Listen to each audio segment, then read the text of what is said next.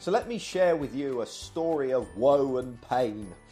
I've seen a sharp decline in the number of people reading my blog and sharing it on social media channels. I've also experienced a slump in the number of people clicking through on my own social media updates.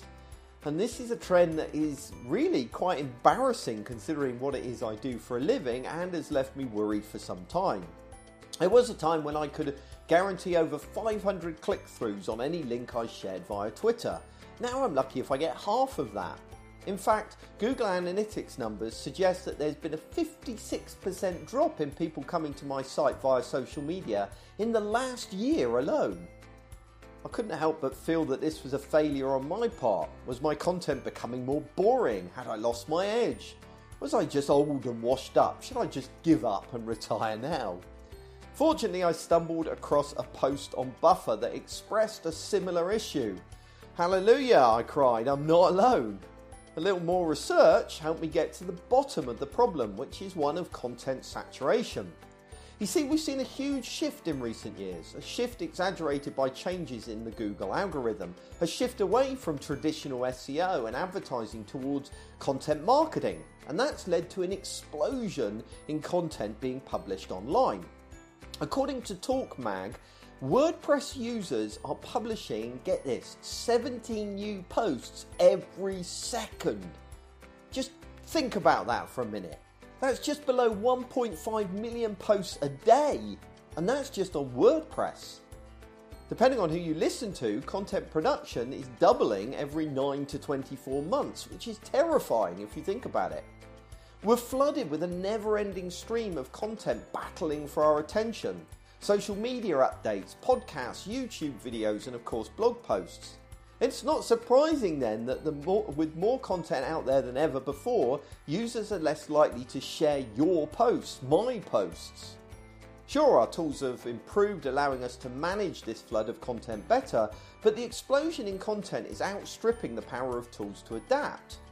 The amount of time we spend consuming content has increased by two hours in the last three years, but this can't continue forever, and even if it could, some expect the web to be five times bigger in just the next five years.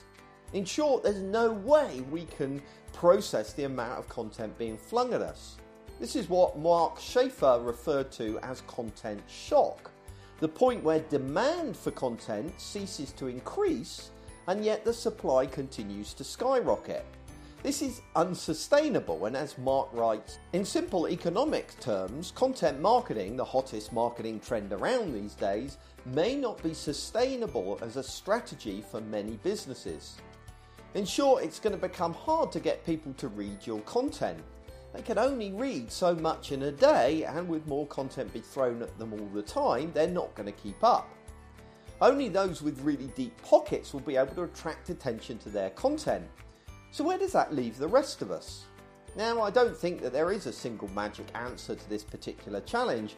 I think it will depend on your organisation and your objectives, but I've got a feeling that community building might be a crucial part to this particular puzzle. At the moment, most organisations have a relatively superficial relationship with their readers. They treat the relationship as a rather one sided transaction.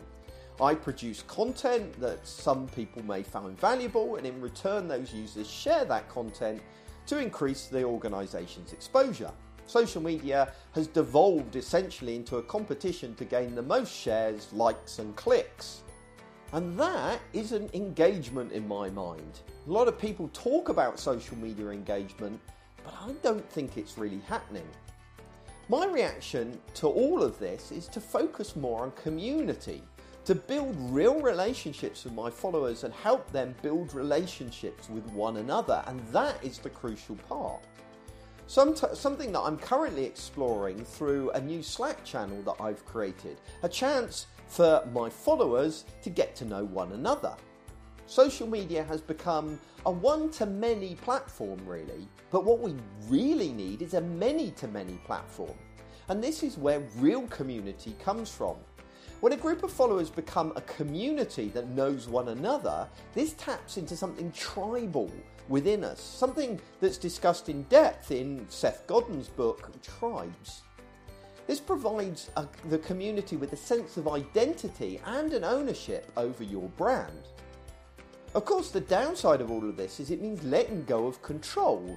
It means nurturing community rather than just broadcasting messages at people.